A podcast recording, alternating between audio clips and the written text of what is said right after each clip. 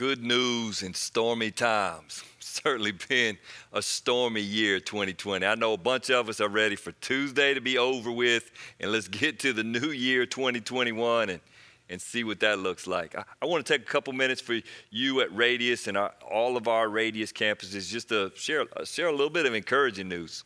I had a friend of mine, Bill Kokenauer, he called me. Uh, just the other day and just checking in on us. He checks in on pastors all over the country he's connected really from the West Coast to the East Coast, North and South. And, and uh, he, he just asked me questions about Radius and what's happened with us through the whole COVID season. And I, I just want to encourage you because the phone call really encouraged me. He was, he was uh, particularly laughing out loud at some of the things we've done, like selling chicken and produce to give to waitresses and then uh, take care of our hairdressers in our town. He, he was just really enthused that you and I and our leaders have, have stayed after it. Even the number of folks in person and the number of folks online compared to the rest of the country, he actually, he actually told me he knew very few folks that are having that high participation in the midst of this.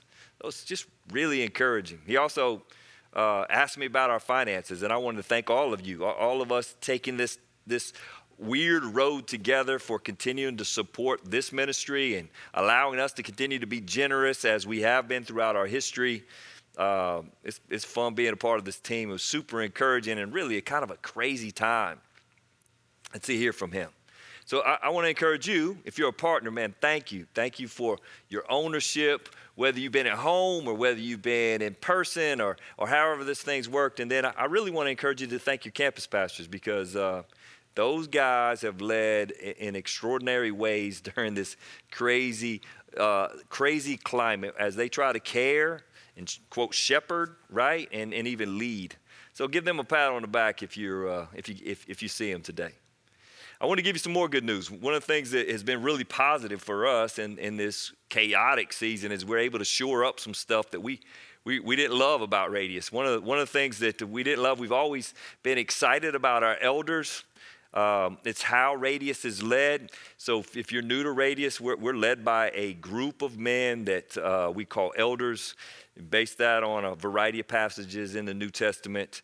But there's only, uh, right now, there's only four of us. Um, and that seems kind of ridiculous with a couple thousand people in the mix at Radius. And so in, in recent weeks, we've appointed uh, uh, 23 total shepherding elders. Every one of the campus pastors is represented in that number, but then uh, 17 other 17 other shepherding elders, which will have the emphasis on the local, whereas we have what we're now calling directional elders. They used to just be the elders for Lexington, and now they're elders over the whole. And so, what our plan is to take those directional elders, just four of us, and expand it to six or seven and have them represent really all the campuses throughout the Midlands. But now, really, with great joy, we're able to present to you some shepherding elders that their focus is on the local and uh, you'll be hearing from them in the future. Even today, your campus pastor will probably introduce either all of them or a few of them, and you'll get to start seeing their faces. There'll be an email coming out to you partners to explain who they are and what they do. But man, uh, we're excited to be able to care better for our, our growing church, which we're excited it's growing. It's just you keep hustling to get to a point where we, we really can know everybody. And this is one of the ways where we hope to stay small even though we're getting large. And so we appreciate these men and ask for you to pray for them as you as you get to know them. And if you know them already by name, then then pray for them and thank them for taking on this new challenge. We're in a series. Uh, we're going through the book of Mark, and uh, we're, we're kind of at the end of Mark chapter 4. We've skipped just this really amazing section, but we don't have time for it. And we have a story today that uh, should meet us right where we are in uh, this season in the United States in South Carolina and with all the things that are, that are going on. Back in the day, uh, when I was a young man, which is way back in the day, uh, I, I decided to coach a little church basketball team. So we coached Coach, it was fun. I had a blast with it and got to know people in the community by doing it and uh, uh, just had a blast. And one day we had a game and game's over. Everybody's out in the parking lot. This is church basketball, right? And um, this lady comes running in the gym door, and I'm over still over toward the bench, and she's yelling my name. I really don't know who she is, and she's yelling that there's a fight in the parking lot. And so it was kind of one of them moments. Like I, at the time, I weighed about 165 and um, hadn't been in a whole lot of fights up to that date. And and so I, I got up out of my chair because I'm a man, right? Like I got to go. So I get up out of my chair, and instead of running to the door, I, like I kind of walk as, as slowly as I could without looking like a coward, right? So I'm, I'm walking toward the door where there's evidently this fight. And as I'm coming, she goes, They've got clubs. And I'm I really want to slow down my pace at that point. And I'm, I'm working my way to the door, and my 17 year old brother, who's with me, comes flying by me. Now you have to remember, now baby brother is significantly larger than me, and uh, he comes flying by me, and so I pick up the pace and kind of follow him to the door, and he hits the double doors. I just still remember, hits the double doors, and as he hits it, before he can really even figure out what's going on, he is screaming at the top of his lungs. He sounds a little bit like Mike Tyson. He got kind of a high voice, and he's like, "Get in your cars right now!" And all of these guys, mostly high school guys his age, sprint to their cars and drive out of the parking lot. It was the most amazing thing you could ever see. Like, all he does is hit the door and they are gone. They're in the car and they're speeding out of the parking lot. Now, I feel like, yeah, yes. Looking at the lady who told me to come, like it was, it was a proud moment for me, but I was really proud of my brother because that was a moment of what? Straight up power, right? It was straight up power. He said a couple words, everybody in the parking lot moved. You know why? Because they all knew him. Because they had heard about the fights he he's been in. They knew the crazy eyes that he has at times, the Mel Gibson crazy eyes. And they knew how strong of a man he was. So when he screamed, even though he was still a boy, they ran. We got an amazing story of Jesus demonstrating his power in the book of Mark. Makes any other story we could tell just almost comical because this story is uh, a story of terrific power. Check it out. Mark chapter 4, verse 35. As the evening came, Jesus said to his disciples, Let's cross to the other side of the lake. And so they took Jesus in the boat and started out, leaving the crowds behind, although a few boats followed. But soon a fierce storm came up, and high waves were breaking over the boat and began to fill it with water. And Jesus was sleeping in the back of the boat with his head on a cushion.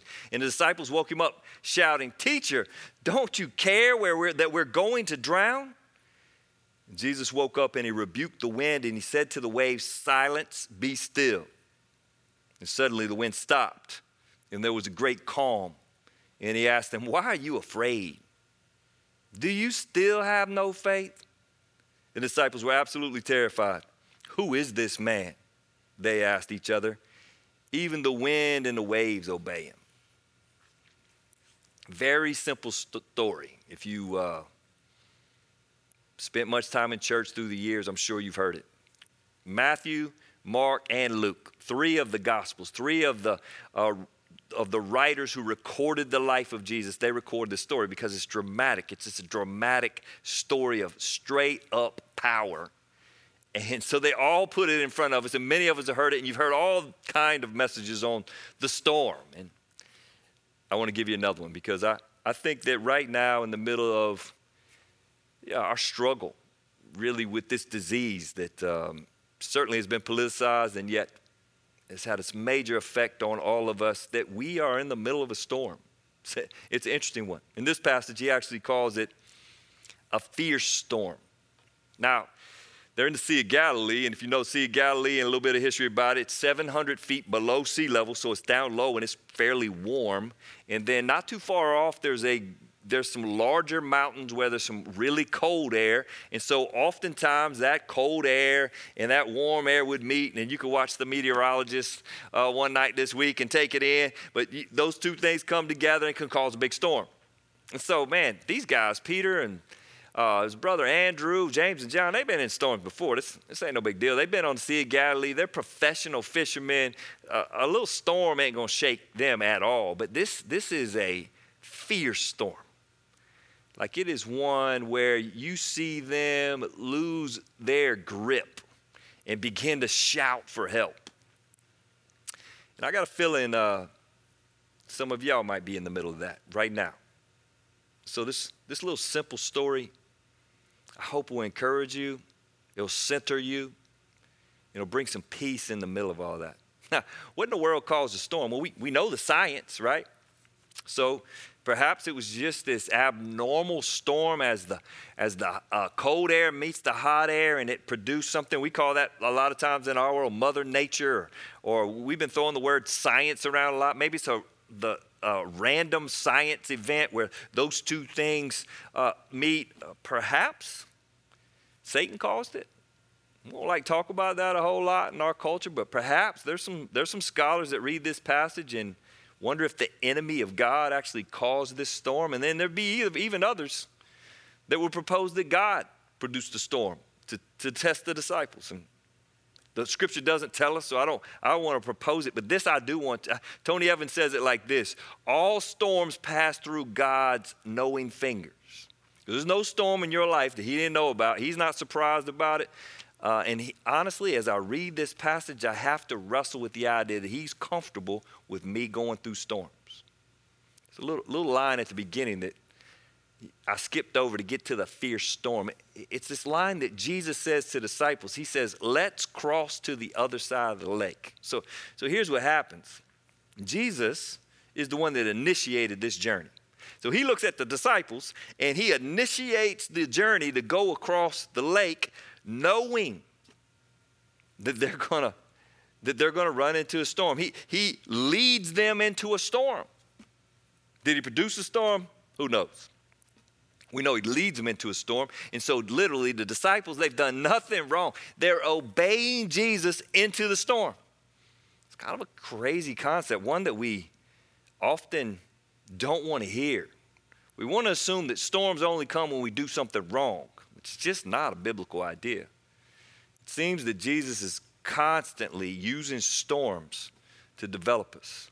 There's a pretty, pretty couple really interesting little lines in here. You, you, got this story, and he says, although other boats follow, did you catch that? It's in parentheses in NLT, and then he actually, they, they have him sleeping in the boat, but they tell you that his head is on a cushion, which is really cool because it's just like this detail that certainly for ancient writers you don't throw in there if you're writing fiction. If you're trying to move the audience to a particular way of thinking then you would never include those details. Those are actually great apologetic arguments for mark writing a true history of jesus life.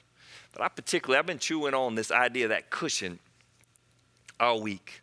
When jesus was sleeping in the back of the boat with his head on a cushion like he's out right? Like he, uh, evidently they had these cushions that a lot of, they, they call them rowing cushions. So when, if you were rowing the boat, you'd sit on this cushion to protect your backside while you were, while you were rowing the boat. And uh, Jesus is sound asleep on it, which just, uh, I, I kept trying to chew on it and understand it. And I, I thought about Jesus asleep in the storm, and yet just a couple chapters ago, he's wide awake early in the morning to hang out with his father.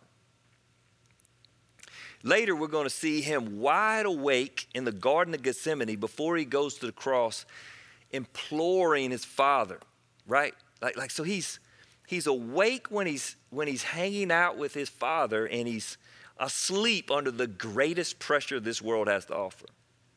And then, then you got the disciples, right? Like opposed to that. The disciples, in the middle of the storm, they are wide awake. I imagine their eyes as big as they can get. And I don't know about you when you're afraid, but my voice gets louder and more dramatic, and I'm yelling. I can imagine them yelling at each other and yelling at Jesus, and they are fully awake in the storm.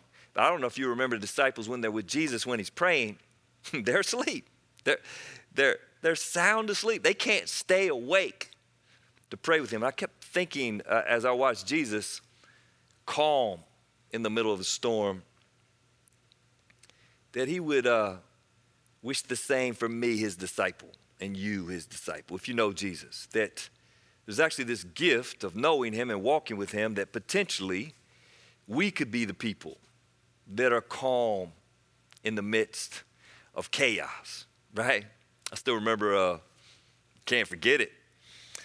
The young dad, I think my oldest Isaiah was maybe six, seven. And uh, I had like early meeting, like a 5 a.m. meeting. I'm walking out of the house and I hear some, some banging in his room. So I walk down to his room and he's having a seizure. And uh, so his body's stiff and he's kind of shaking on the floor. He's falling out of the bed. I start screaming at Cheryl, who's still asleep, and I pick him up, and uh, he's like a board.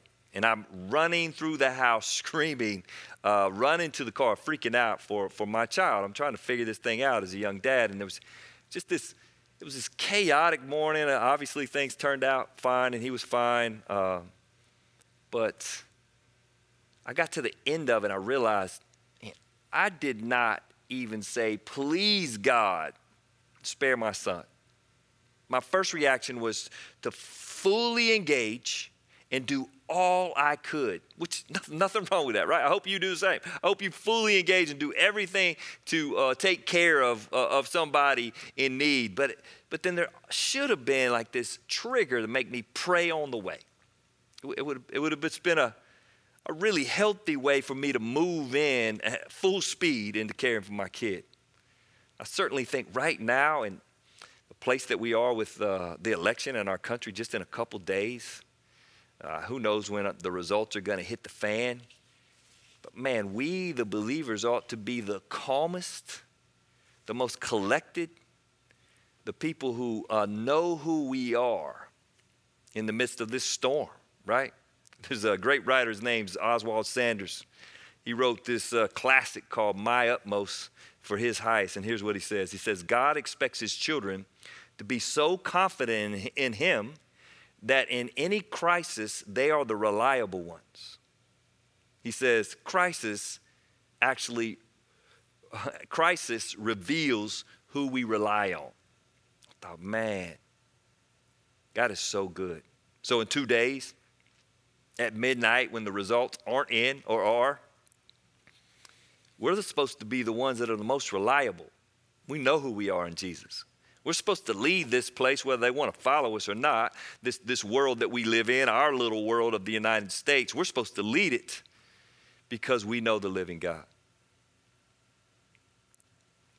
Interesting line Jesus sleeping on the back of the boat and his head on a cushion, and the disciples woke up, woke him up shouting, Teacher, don't you care about that we're going to drown? I love the, the fact that they challenge Jesus on whether he cares or not, right? Like, so you and I know the end of the story. Does he care? He came down from heaven to be a man and he's on his way to the cross. We know the whole story. They didn't. They want to know if he cared or not. Do you, do you care? And I think it's, uh, I don't know, it's encouraging to me to watch them freak out and question him because I've done the same because I, I often don't value His desire to develop me through storms to develop me and give me this great gift of faith to deepen my faith so that in the future I won't be dominated by fear. He continues to develop me to His glory, but for my good by testing my faith. Tim Keller writes, pretty, pretty great line, I thought. God can love somebody and still let things bad happen to them because He's God, because He knows better than they do. If you have a God great enough and powerful enough to be mad at because He doesn't stop your suffering, you also have a God great enough and powerful enough to have reasons that you can't understand. I think sometimes we're so angry with God because He put us in a tough spot, or we assume He put us in a tough spot. But if He's that great, Keller says, then He's great enough to have a reason for putting you there and to challenge his care is to completely miss what he's up to. For me, I love a, a, good special forces movie, right? And every good special forces movie begins with the training. And you watch these young men and, and women train for their future as uh, like just the elite of all the soldiers. I, I, can watch them. It doesn't. They don't have to be American soldiers. I can watch. It's just amazing to watch different uh, development of men and women to be elite, and the training is relentless. to the point where they have to question whether the guy or the lady training them loves them. But in the end, when they see action, when they're finally under real enemy fire, they know they were loved. And Jesus is taking 12 guys, 11 of which he's going to build his kingdom on top of. He's going to establish the church, and you and I are beneficiaries for the training that those guys got in the midst of a storm 2,000 years ago. And your children and your neighbors are the beneficiaries for the training that you get in the storms of life as God develops our faith. If we'll go to Him. Teacher, don't you care? that we're going to drown. And Jesus woke up and he rebuked the wind and said to the waves, check it out, silence, power, right? Silence. I imagine him actually raising his voice on this, but perhaps not. Silence. Be still. Power straight up power. When you think of, of uh, Hurricane Zeta, right? I think that's how you say it. That's coming on shore uh, in Louisiana even this week, and Jesus walking down to the shore on the Gulf Coast and just saying, silence, be still. And then the passage says that uh, the wind stopped and there was a great calm, better translate, dead calm, glassy sea man, with the nation right now enamored with power, right?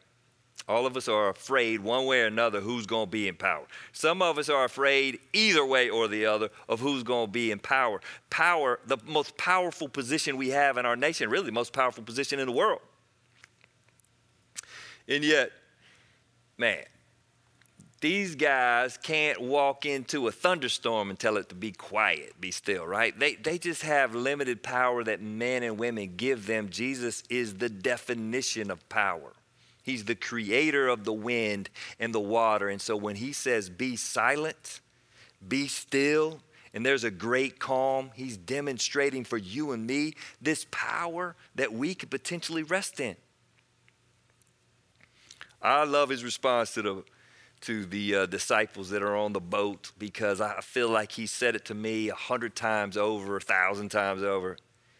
Then he asked them, Why are you afraid? Do you still have no faith? That doesn't sound like a real fun thing to hear. Certainly not fun when I have to hear it. And he's basically saying, I've, I've shown you so much. You guys have seen me do a variety. Don't you remember? You just saw me heal the paralyzed guy. And why are you panicking right now? I'm with you. I'm, I'm with you. I feel like he's had to tell me that. Man, sometimes every day, feels like I, I kind of go in a rut and I, he just has to keep reminding me. And I, I want you to be reminded right now because he's saying it to us. He's saying it to us. Do you still have no faith? In the middle of COVID, which has been, I can't really articulate any other good word for it than a storm, a fierce storm. Perhaps the Lord's trying to get our attention and to test our faith and put our, our finger on the fact that we have no faith or very limited faith and, put our finger, his finger on it so that he so that he can develop us so that we could so that we could grow. What i love about it is uh, he doesn't leave them after this.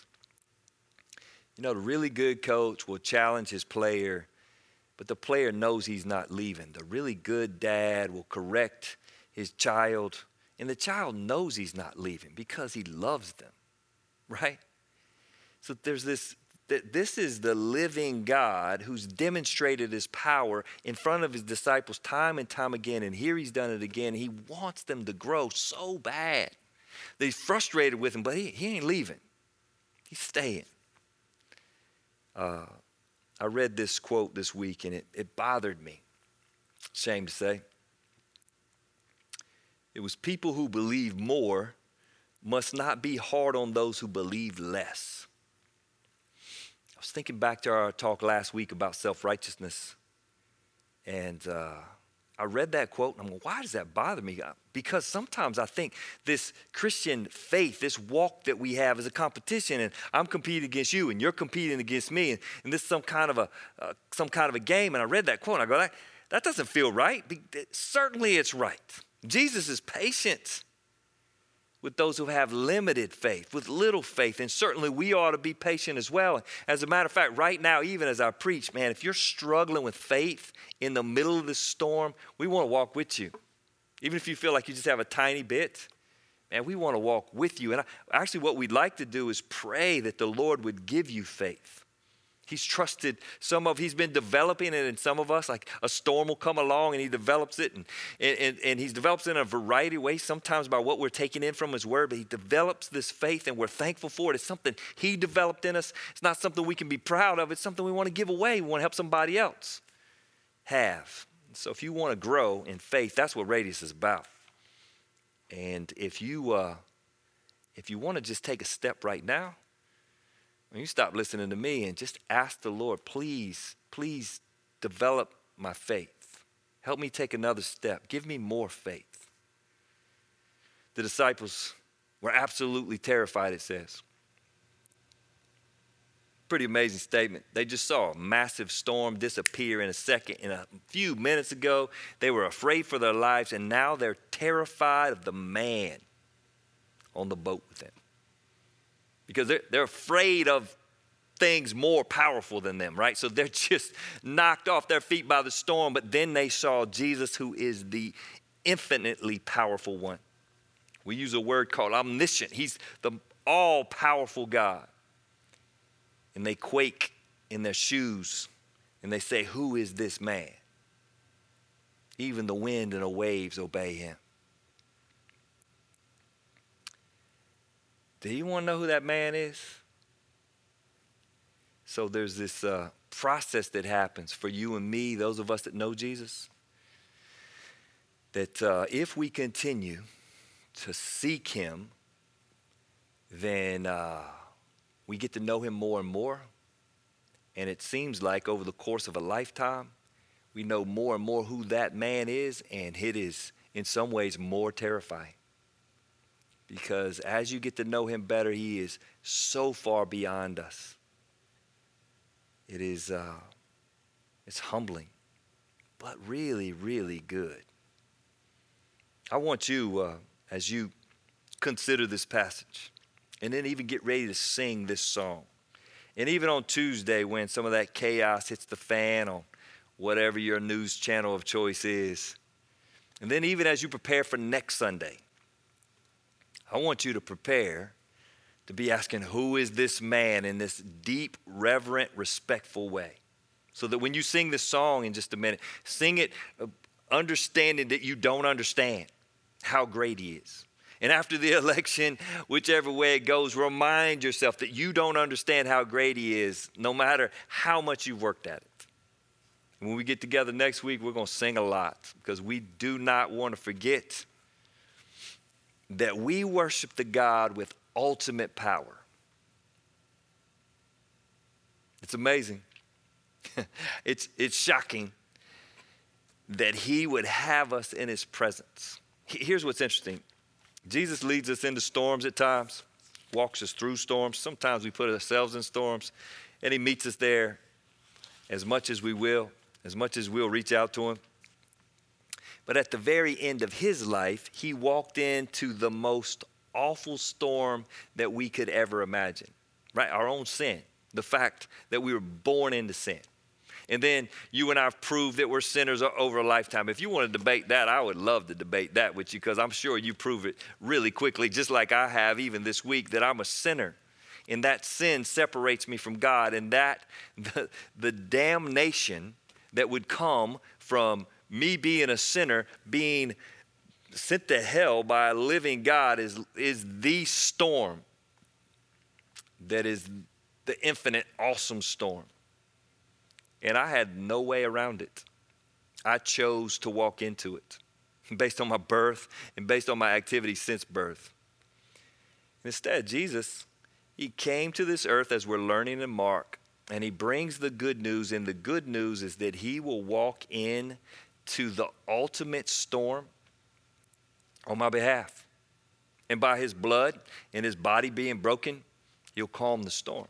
He'll put me in a place uh, one day next to his Father in heaven, and I will be in the ultimate place of peace and rest for all eternity. And I did nothing, nothing to deserve it outside of believing in the awesome God who died for me. Well, we celebrate that all the time at Radius.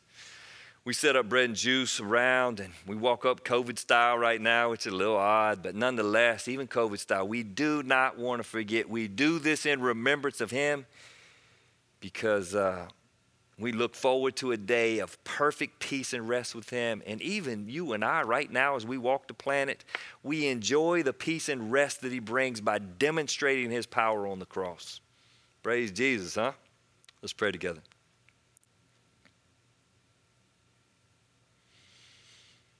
We'll say it, Lord. You're all powerful.